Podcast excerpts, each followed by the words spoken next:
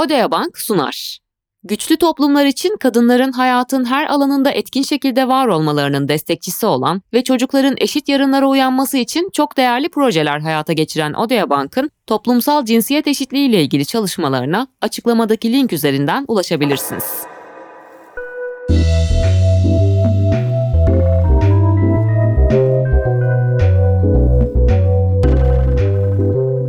Sevgili dinleyicilerimiz merhaba. Yeni bölümümüze hoş geldiniz. Bu bölümde yine kurumsal yaşamda ve sosyal yaşamda kadınların karşılaştıkları sorunlardan bahsetmeye devam ediyoruz. Konumuz kesişimsellik. Kesişimsellik teorisini size anlatmak istiyoruz ve e, bu teori e, üzerine yapılmış olan çalışmalardan örnekler vermek istiyoruz size. Bugün söze ben başlıyorum. Kesişimselliği biraz anlattıktan sonra Benan da devam edecek. Kesimsellik teorisinden bahsetmemiz için 1970'li yıllara dönmemiz gerekiyor. Literatüre baktığımız zaman bu teorinin, kesişimsellik teorisinin feminist e, çalışmaların toplum çalışmalarına bir katkısı olduğunu görüyoruz. Hatta bu teorinin feminist teorinin toplum çalışmalarına en büyük katkısı olduğunu söyleyenler bile var.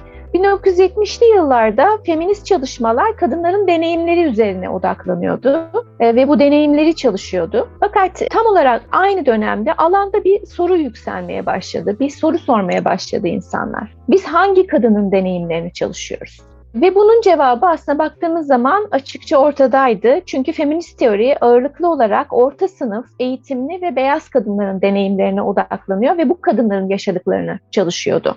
Tabii ki orta sınıf eğitimli beyaz kadınlara odaklandığınız zaman diğer tüm kadınları teorinin dışında bırakmış oluyorsunuz. Yani e, bu çalışmalar Amerika'da başlamıştı. Dolayısıyla Amerika üzerinde konuşacak olursak Afrika kökenli ve diğer azınlık mensubu bütün kadınların deneyimleri feminist teorinin dışında kalıyordu. İşte kesişimsellik teorisi de böyle ortaya çıktı. Yani toplumsal cinsiyet çalışmalarına ırk boyutunu da ekleme düşüncesiyle kesişimsellik çalışmalarının başladığını söyleyebiliriz. Irk ve cinsiyet bakış açısı birleştirildi feminist teoride ve kesişimsellik ortaya çıktı. Peki nedir kesişimsellik? Kişinin bulunduğu sosyal konumu oluşturan sosyal kimlikler nasıl kesişiyor ve bu sosyal kimliklerin kesişmesi kişinin deneyimlerini nasıl şekillendiriyor? Bunu çalışmaya başladı feminist teorisyenler. Kesişimsellik toplumsal cinsiyetin sosyal kimliğin diğer boyutlarıyla kesişiminin incelenmesiyle doğdu diyebiliriz. Peki nedir bu sosyal kimlikler? Birincisi elbette ki cinsiyet. Sonra ırk, din, sosyal sınıf, cinsel yönelim, yaş, engellilik gibi değişik sosyal kimliklere sahibiz hepimiz.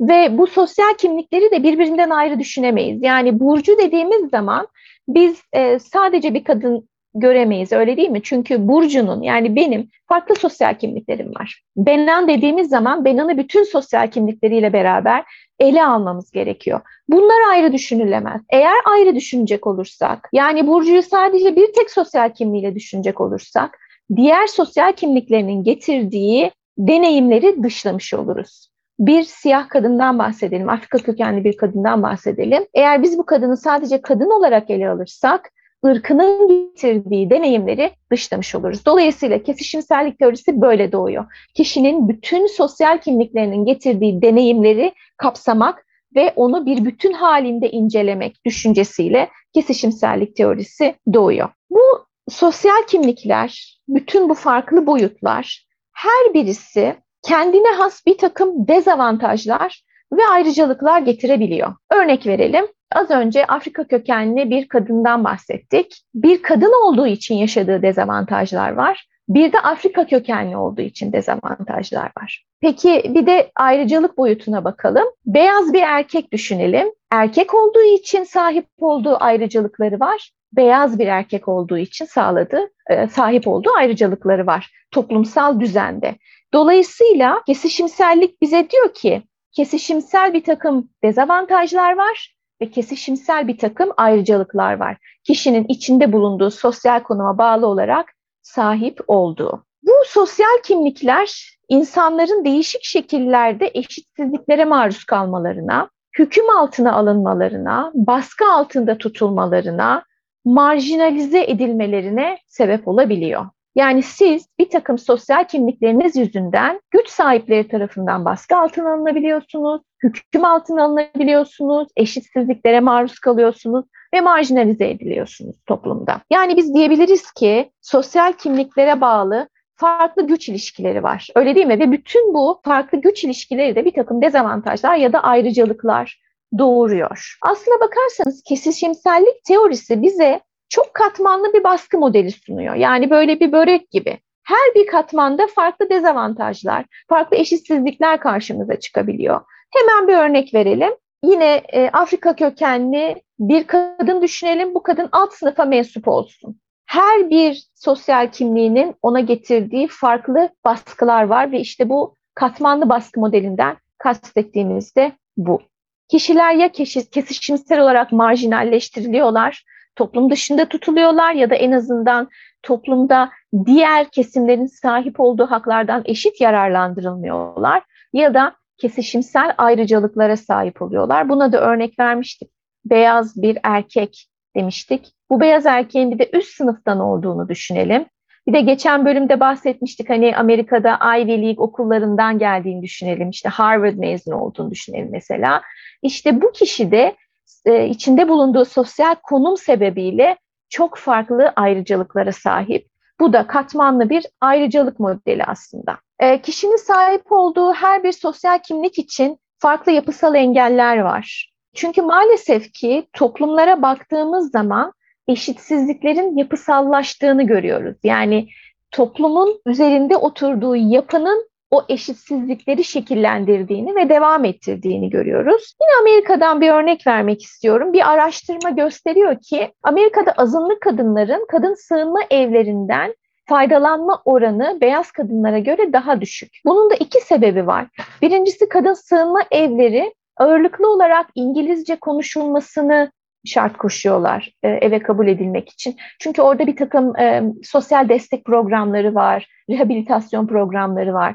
Bunların yürütülmesi için İngilizce bilmesi gerekiyor. Dolayısıyla Meksikalı bir kadın düşünelim, şiddet gören Meksikalı bir kadın bu sığınma evlerinden faydalanamıyor eğer İngilizce bilmiyorsa. Yine bu kadın sığınma evleri ağırlıklı olarak beyaz mahallelerde konuşlandırıldığı için azınlıkların, siyahi kadınların faydalanma imkanı daha düşük. Sosyal kimlikler böyle onları değişik kümeler halinde düşünebiliriz. Hepimiz matematik dersinde kümeleri görmüştük. Bu kümeler çeşitli şekillerde kesişiyorlar ve her bir kesişim küresi, her bir kesişim noktası kişiye farklı deneyimler getiriyor. Eğer kimlikler hiyerarşisinde düşük kimlikler kesişiyorsa, kadın olmak, Afrikalı olmak, alt sınıftan gelmek gibi o zaman her bir kesişim küresi kişinin sırtlamak zorunda kaldığı dezavantajları arttırıyor ve kişinin deneyimini de ağırlaştırıyor. Bunu bir baskı matrisi olarak da görebiliriz. Yani o matriste sosyal kimliklerimize bağlı olarak denk geldiğimiz nokta bizim nasıl deneyimlere maruz kalacağımızı şekillendirmiş oluyor. Sosyal kimlikler hiyerarşisi dedim. Hemen bir hızlıca bundan bahsetmek istiyorum. Nasıl bir hiyerarşi bu? Değişik sosyal kimliklere göre değişik hiyerarşiler var. Mesela hepimiz biliyoruz ki toplumsal hiyerarşide kadın erkekten üstün, beyaz siyahtan üstün, heteroseksüel diğer cinsel yönelimlerden üstün. Bunu biliyoruz. Çünkü hiyerarşi, toplumun hiyerarşisi bütün ülkelerde böyle olduğunu rahatlıkla söyleyebiliriz. Bu şekilde şekillendirilmiş. Çalışırken denk geldiğim makalelerden birisi diyordu ki şu anda ataerkil bir sistem var dünya üzerinde ve bir de kapitalist sistem var. Ataerkil sistem ve kapitalist sistem birbirlerinden ayrılar, birbirlerinden bağımsızlar ama el ele çalışıyorlar. Ve el ele çalışarak da bu sosyal kimliklerin getirdiği dezavantajların devamını sağlıyorlar. Dolayısıyla belki de bu sistemleri gözden geçirmek gerekiyor. Toplumda dedik ki sosyal kimliklerin tabi olduğu bir takım baskılar var ve bu baskıları da sosyal yapılar getiriyor. Ve tabii ki bazı sosyal yapılarda bazı kimliklere ayrıcalıklar sağlıyor. Hemen bir örnek vermek istiyorum. E, şu sıralar çok gündemde malum İran. İran'dan bir örnek vermek istiyorum. İran'da cinsiyetinize göre bir baskı yapısına ya da bir ayrıcalık yapısına tabi tutuluyorsunuz. Eğer erkekseniz ayrıcalıklı haklarınız var. Eğer kadınsanız kısıtlı haklarınız var. Nasıl giyineceğinize e, yapı karar veriyor. Ülkeden eşinizin ya da babanızın izni olmadan çıkamıyorsunuz. Yani özgürlükleriniz sizin sosyal kimliğinize göre şekillendiriliyor. Şimdi Benancığım sözü sana vermeden e, bir iki tane de yakın tarihli çalışmadan bahsetmek istiyorum. Kesişimsellik konusunda yapılmış yakın tarihli çalışmalar neler bulmuş diye bir baktım.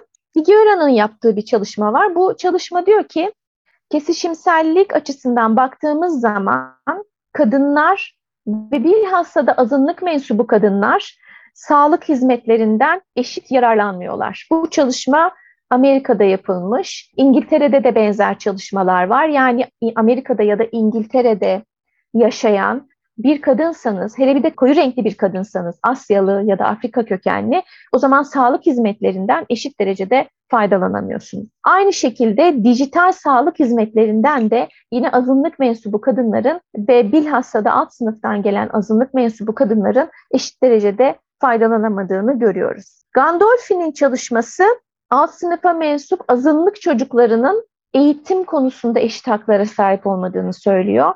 Bu çalışmayı COVID-19 döneminde yapmış ve bu çalışma şunu göstermiş. Alt sınıf mensubu, azınlık mensubu çocuklar online eğitimden yararlanamamışlar çünkü bilgisayarları yok, çünkü internet erişimleri yok. İstihdamla ilgili bir iki çalışma var. Onlar da diyorlar ki kesişimsellik kişilerin önlerine çıkan iş imkanlarını da etkiliyor. Nasıl etkiliyor?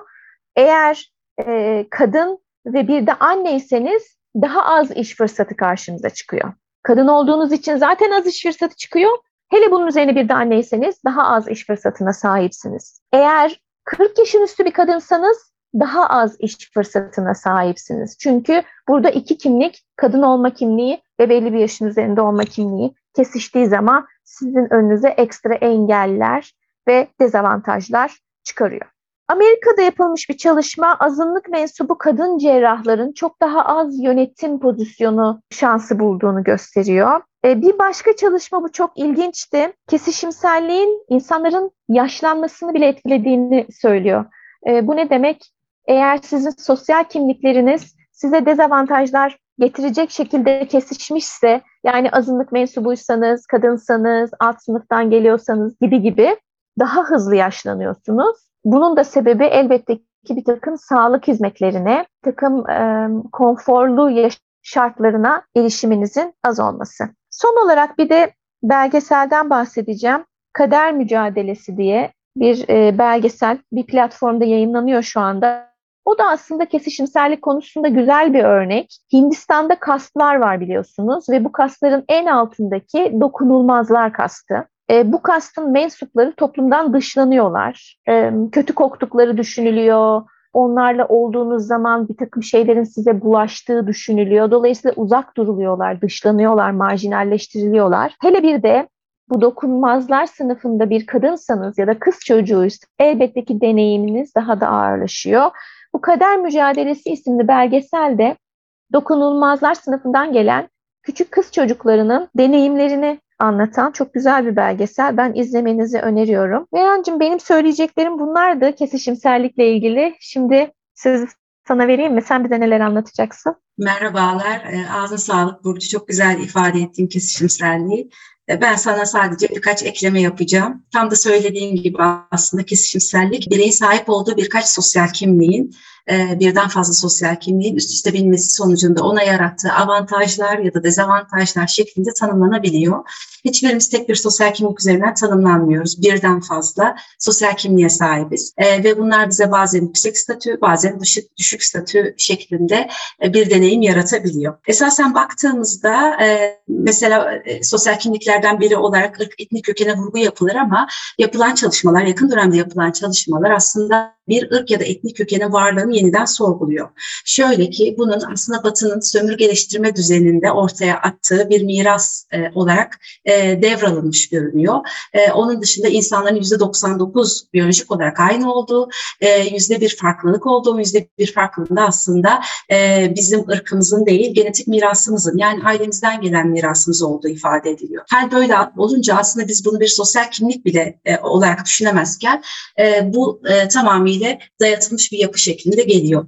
Diğerleri de aynı şekilde dinimiz yani inancımız, e, tenimizin rengi, e, bunun yanı sıra cinsel kimliğimiz e, e, ve tabii ki anne olmamız yani baba olmamız, ebeveyn olmamız gibi, e, evlat olmamız gibi, birden fazla eş olmamız gibi sosyal kimliklerimiz oluyor. Bunlar bazen avantaj bazen de dezavantaj yaratıyor. Şöyle baktığımızda tam da senin söylediğin gibi kadınlar erkeklere kıyasla toplumsal düzen içinde cinsiyet rolleri itibariyle düşük statüde kabul ediliyor.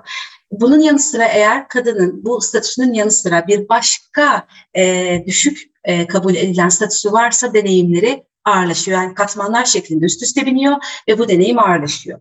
Bununla ilgili yapılan çalışmalar var. Mesela 2017 yılı. 2017 yılı İngiltere için önemli bir yıl. Çünkü aslında ülkenin en yüksek istihdam düzeyine ulaştığı yıl. Beyaz İngilizlerin istihdam oranı yüzde 76, beyaz etnik grupların e, istihdam oranı yüzde 81 olmakla beraber enteresan bir şekilde Asyalı etnik azınlıkların ya da siyahilerin e, işsizlik oranında ciddi bir düşüş görülmüyor. %7,5 seviyesinde korunmaya devam ediyor. Yine 2012-2018 yılında böyle bir 6 yıllık e, kategorik olarak bakıldığında yine ülkede istihdam düzeyi çok yüksekken toplamda kadınların işsiz kalma oranı %6 gibi açıklanırken e, etnik köken kadınların yüzde 17.7 açıklanıyor ki 3 katı civarında. E, haliyle biz burada kesişimselliğin yarattığı bir istihdam dezavantajını gözlemleyebiliyoruz. Yani sorgulamaya buradan başlayabiliriz.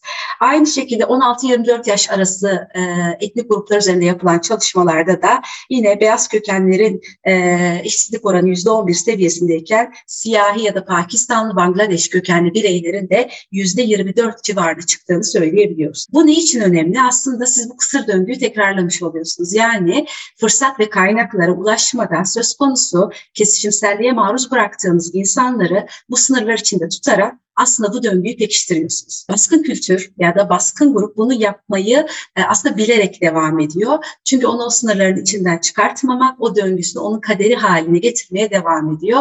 Daha az eğitimli çocuklara sahip oluyor e, haliyle bu bireyler. Daha az sağlıklı, daha az imkanlara erişebilir noktada oluyorlar. Senin de vurguladığın gibi COVID-19 süreci e, kesişimsel olarak dezavantajlı olan azınlıkların tüm dünyada aslında e, edindiği dezavantaj dezavantajları giderek büyüttü. Uçurum giderek büyüttü büyüdü. Çünkü ekonomik olanaklar ilk olarak onların elinden alındı. Zaten teknolojiye, dijitalleşmeye e, uzaklardı ve bunun yarattığı bütün dezavantajları ziyadesiyle aslında yaşadılar diyebiliriz. E, mesela Malezya örneğine bakmak istiyorum bunun yanı sıra. Bu da iyi bir örnek olarak değerlendirilebilir. Orada mesela Bumi Putra politikası var. Bu bir Putra politikası etnik Malayların e, yaşam biçimlerini, yaşam döngülerini daha iyi hale getirmek için yapılmış bir kanun, bir yasa. E, hal böyle olunca aslında biz sadece farklılıkları politikacıların konuşması ya da siyasilerin konuşması gereken bir sorun olarak görürken aslında 2000'li yıllardan itibaren bunun bütün mevcutsal e, düzenlemelerde yapılması gerektiğini söylüyoruz. Ne demek bu? Hem ekonomik etkinliklerde bunu yapmalıyız, hem iş yerinde bunu yapmalıyız, mesleğin doğasında bir takım değişiklikler yapmalıyız. Dolayısıyla böyle baktığımızda evet e, yasalarda bir düzenleme gerekiyor ama e, mevcut e, yapımızın içinde de yani örgütlenme biçimlerimizin içine de bunu sirayet ettirmemiz gerekiyor. Amerika'dan bir örnekle mesela devam ettirmek istiyorum yine. 2012 yılında yapılmış bir e, çalışma bu. 2012'de haftalık ortalama gelir e, Amerika'da 765 dolar olarak açıklanmış. Ancak e, siyahilerin rakamı 606 dolar olarak açıklanmış. Bakın burada zaten bir gap var. Bunu kadın ve erkeğe oranladığımızda siyahi kadınların bu ortalamanın da 606 dolarlık ortalamanın da altında kaldığını görüyoruz. 606 doların %70'ini kazanabiliyorlar. Şimdi bu aslında bize e, çok önemli bir veri veriyor. Demek ki bir istihdamda problem olduğu gibi e, kişi istihdama eriştikten sonra da bu sefer ücretin eşit dağıtılması noktasında bir dezavantaj elde ediyor. Çünkü e, baskın grup şunu düşünüyor. Nasıl olsa çalışmaya mecbur, nasıl olsa azınlık ve buna sesini çıkartamaz. Dolayısıyla hem kadın hem koyu renkli olmanın dezavantajını sonuna kadar yaşıyor. Yine Amerika'da 2015 yılında bir çalışma yapılmış. Anketörler banyoda insanlara sorular sormuş. Banyoda bilet satan bir adamı tasvir etmeleri istenmiş. Bu adamı beyaz olarak tasvir etmiş bu insanlar. Beyaz bir erkek olarak tasvir etmiş. Peki banyoda uyuyan bir adam kim olabilir diye baktıklarında böyle bir tasvir istediklerinde siyahi bir adam, tenli bir adam tasvir ettikleri görülmüş. Yani aslında biz düşük statü olarak, evsiz olarak düşündüğümüz kişi koyu renkli bir birey.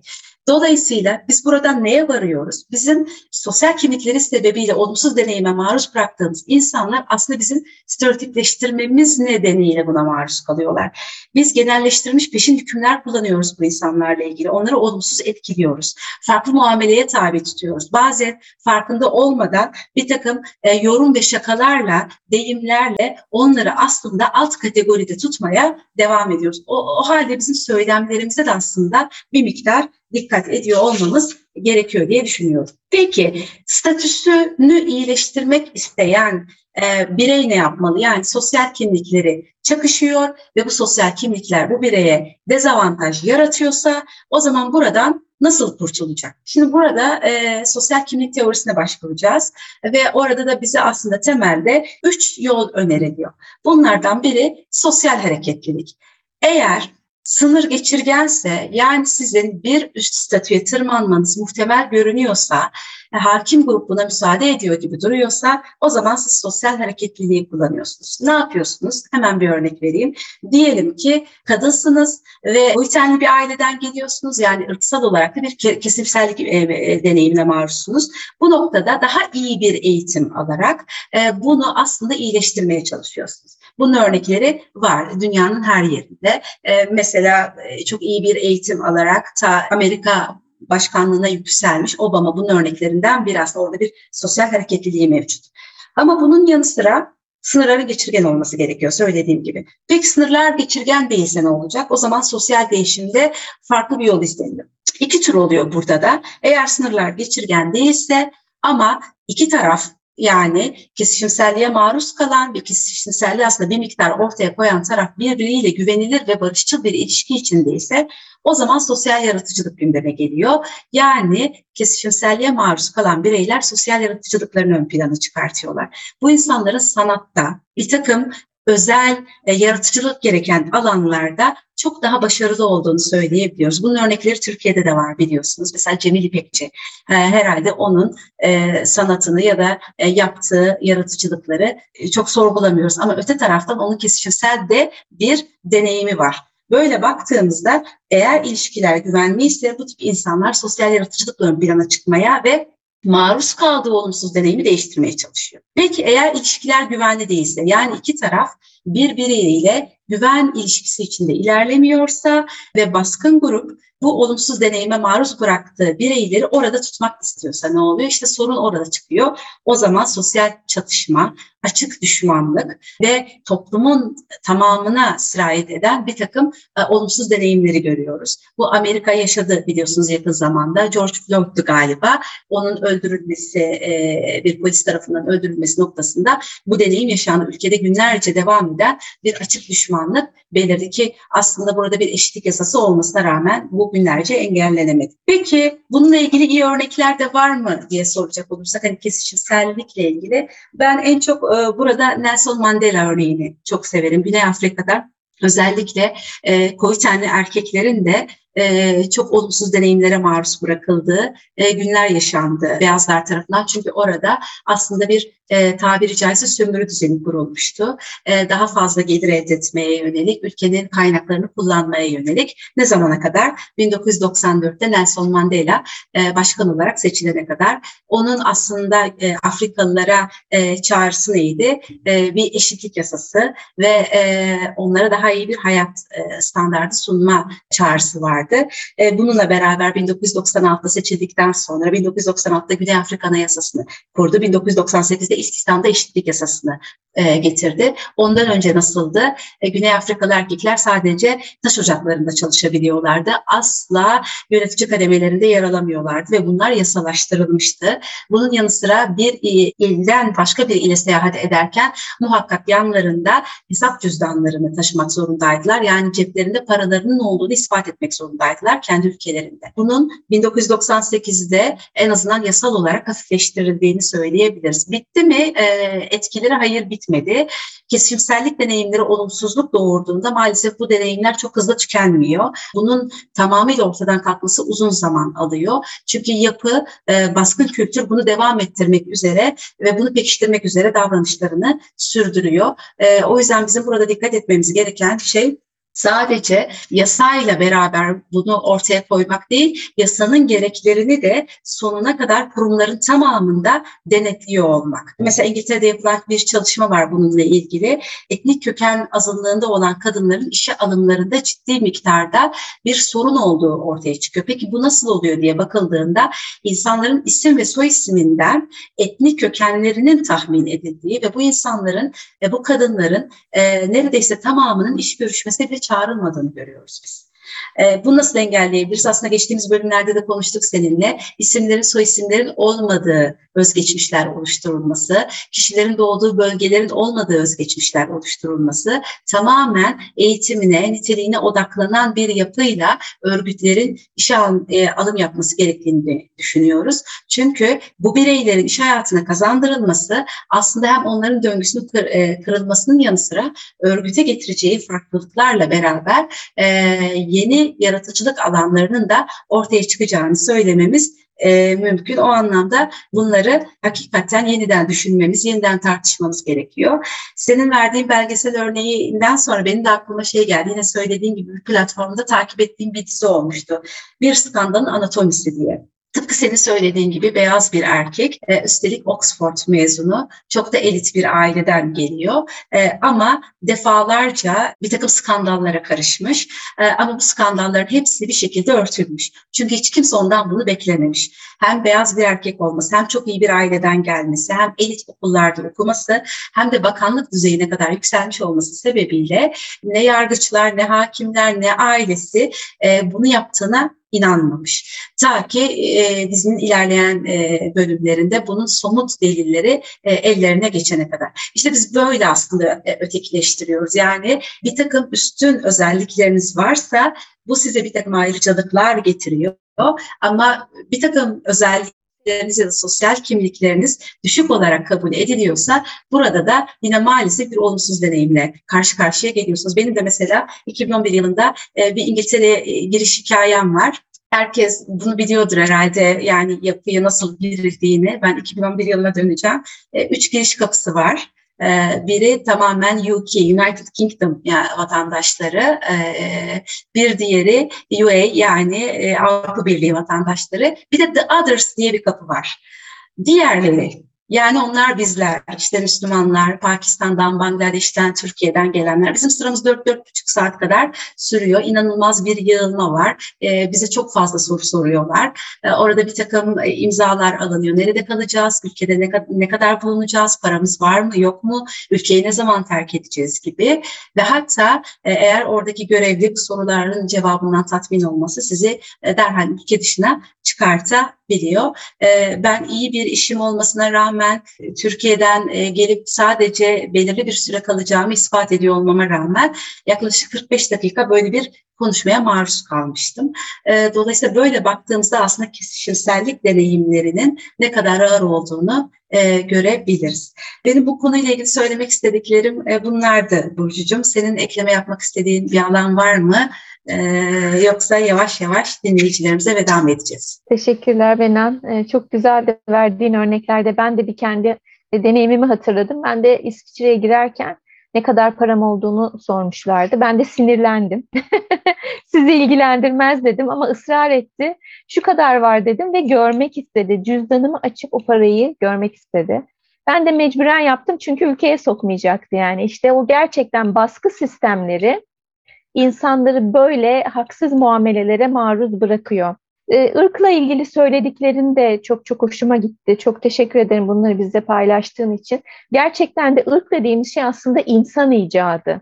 Hatta insan icadı da demeyelim de sömürgeci icadı diyelim. Sömürge sistemleri devam etsin diye icat edilmiş bir şey aslında ırk diye bir şey yok.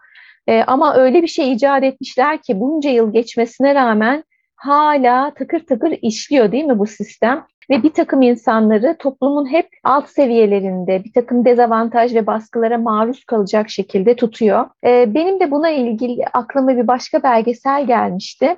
Bir çeşitlilik dersinde öğrencilerime izletmiştim. Koreli kızların deneyimleri üzerine bir belgeseldi bu. Ee, Amerika'da ve Avrupa'da yaşayan Koreli kızların ağırlıklı olarak göz ameliyatı olduklarını anlatıyordu. Gözleri çekik ya Asyalı kadınların o çekikliği giderecek şekilde ameliyat oluyorlardı. Bunun sebebini e, sorduğunda da e, belgesel yapımcısı şöyle cevap veriyorlardı. Asyalı olduğumuz için ayrımcılığa uğruyoruz.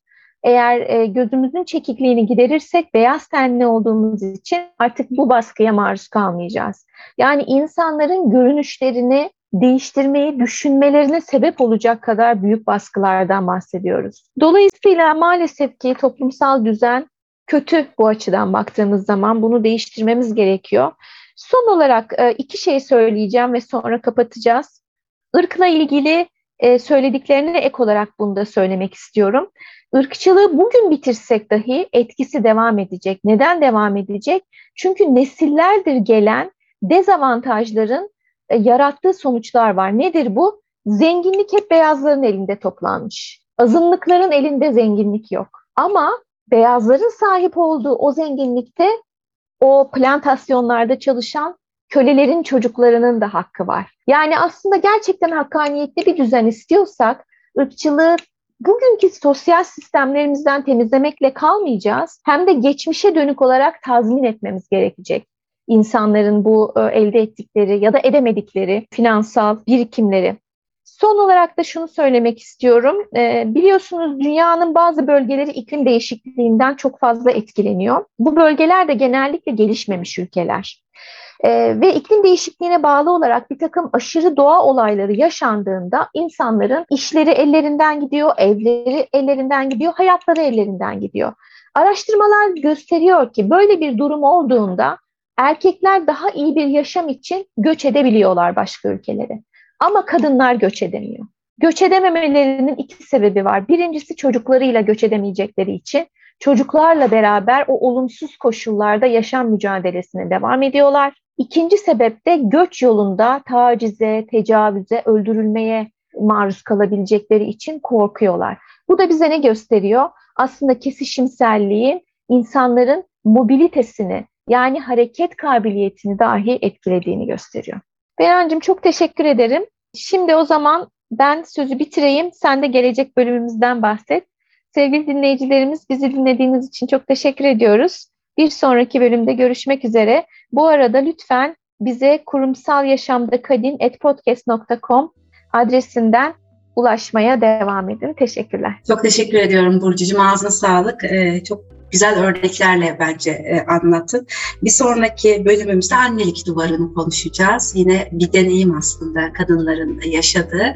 Güzel bir konu e, ve eminim burada da çok güzel ve somut örneklerimiz olacak. Bir sonraki bölümde dinleyicilerimizle buluşmayı ümit ediyorum. E, sağlıcakla kalın.